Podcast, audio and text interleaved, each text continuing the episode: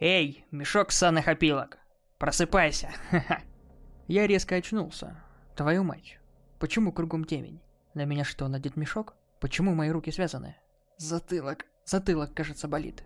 Где я? Ш что происходит? Вскликнул я. Наконец-то, я уже заждался. Ну ты и Соня.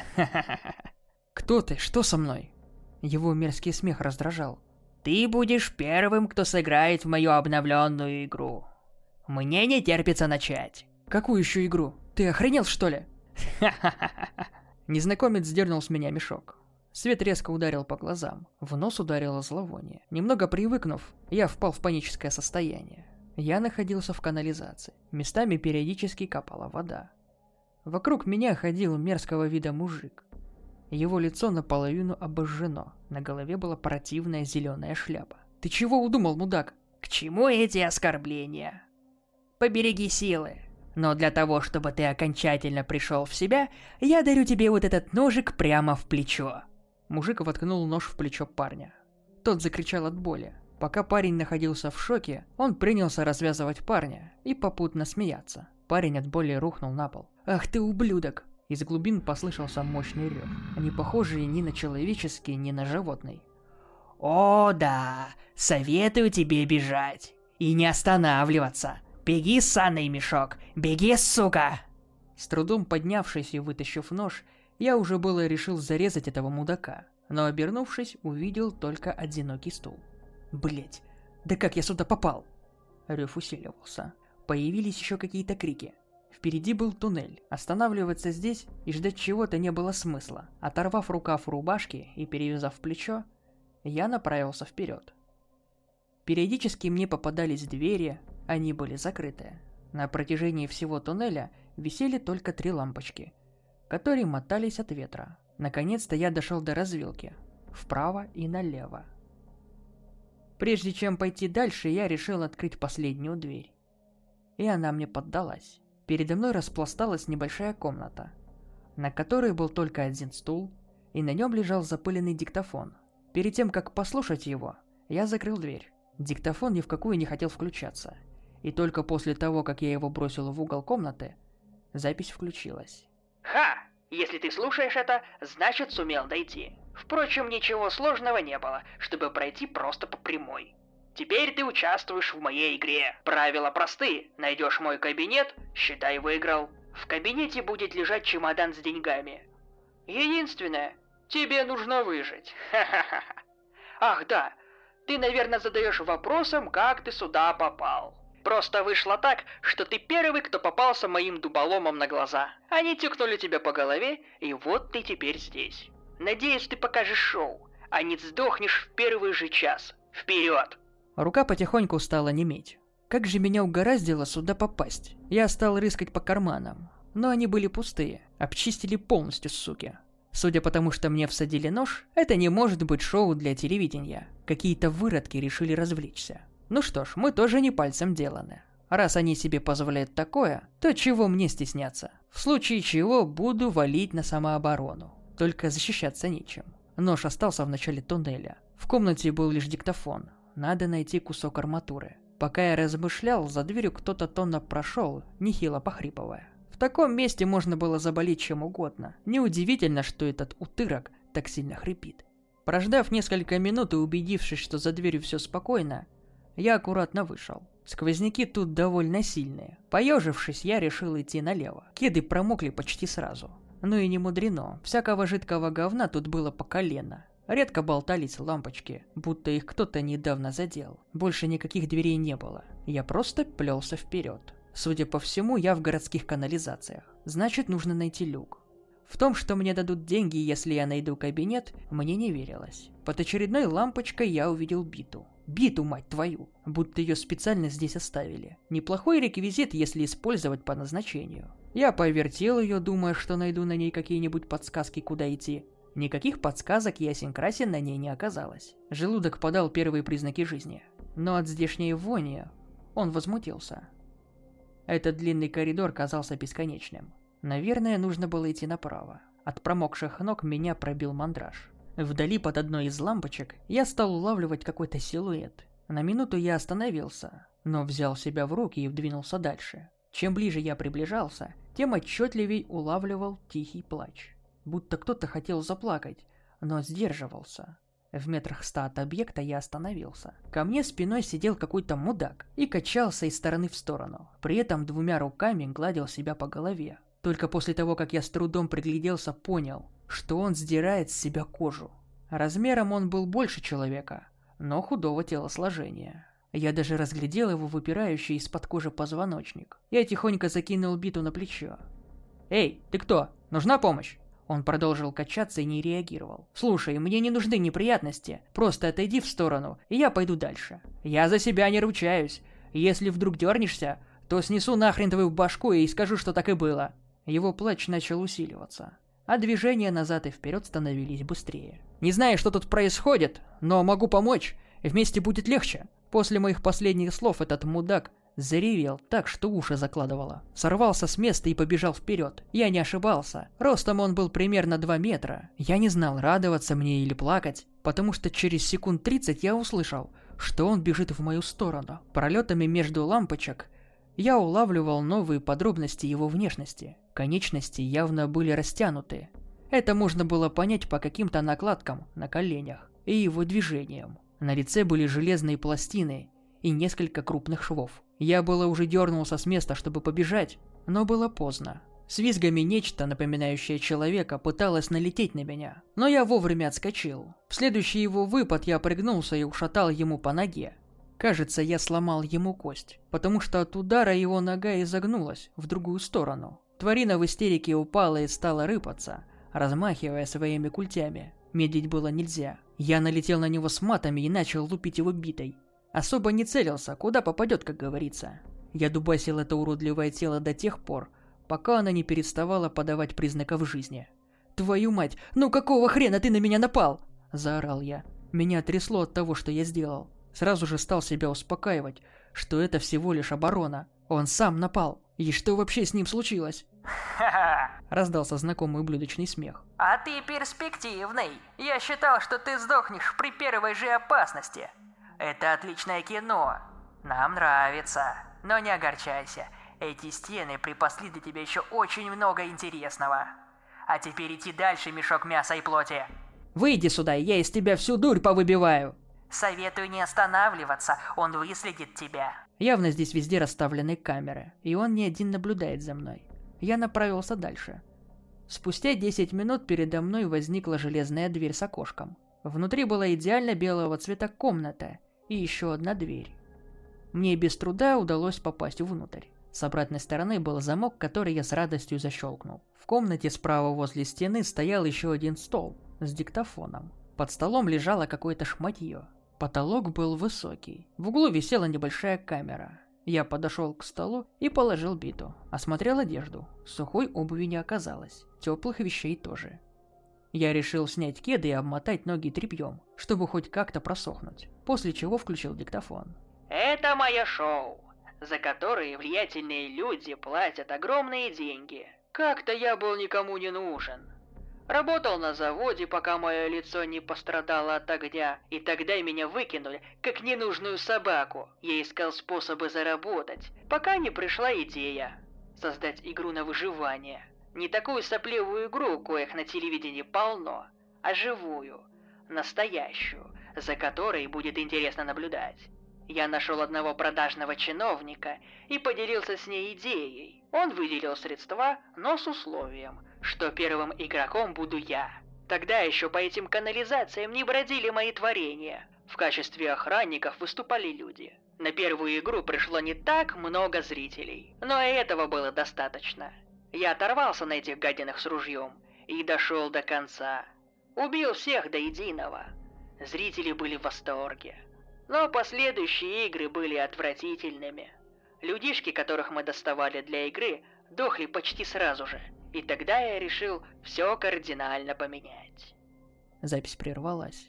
На меня волнами стали накатывать панические атаки. Появилось ощущение, что за дверью, в которую я вошел, кто-то стоит. Успокоило то, что я ее закрыл. С трудом надел обувь на замотанные ноги. С опаской подошел к окошку. То, что я увидел, просто не могло существовать. Это был настоящий монстр, прямиком из ада. Я было хотел принять его за манекен или что-то подобное, но он шевелился. Два мужских тела были сшиты вместе. Голова была сшита из двух. Конечности были по одной паре, модернизированы точно так же, как у того длинного урода. Такое создание не могло говорить. Да черт, оно вообще не должно жить! Его хрипы напоминали те, что я слышал в предыдущей комнате. Наверное, тот мудак в шляпе говорил именно про эти творения. Больные на голову. Монстр вдруг развернулся и скрылся из виду. Мне в данной комнате находиться уже не было смысла. Я пошел к другой двери. Напоследок показал средний палец в камеру, которая висела в левом углу. За следующей дверью был спуск. Бетонная лестница вниз.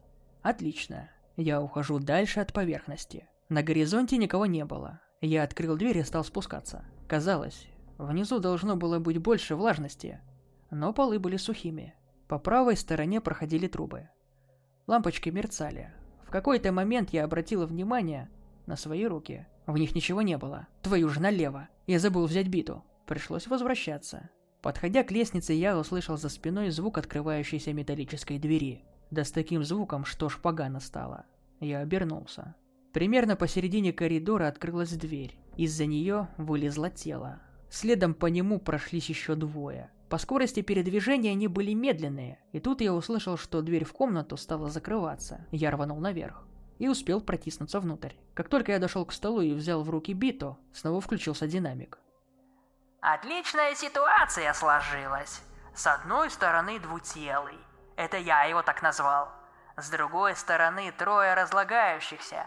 Двутелый опасней, ты же его видел. Разлагающиеся это всего лишь люди под жесткими наркотическими веществами. Рассадник заразы. Любое прикосновение, и ты приобретаешь букет болезней. Какой путь ты выберешь?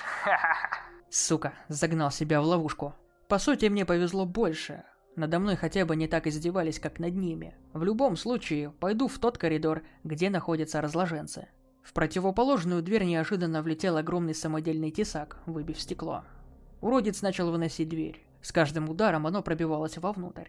Я не стал дожидаться, пока она рухнет на пол, и пошел в коридор. Один разложенец шатался почти возле двери. Он не успел среагировать, и я снес ему голову одним ударом. И тут же стал себя успокаивать. Второй, заведав меня, сразу же активизировался. На этот раз я просто решил его оттолкнуть и пробежать мимо. Почему-то у меня возникла надежда на то, что я выберусь и все расскажу, а затем всех их спасут.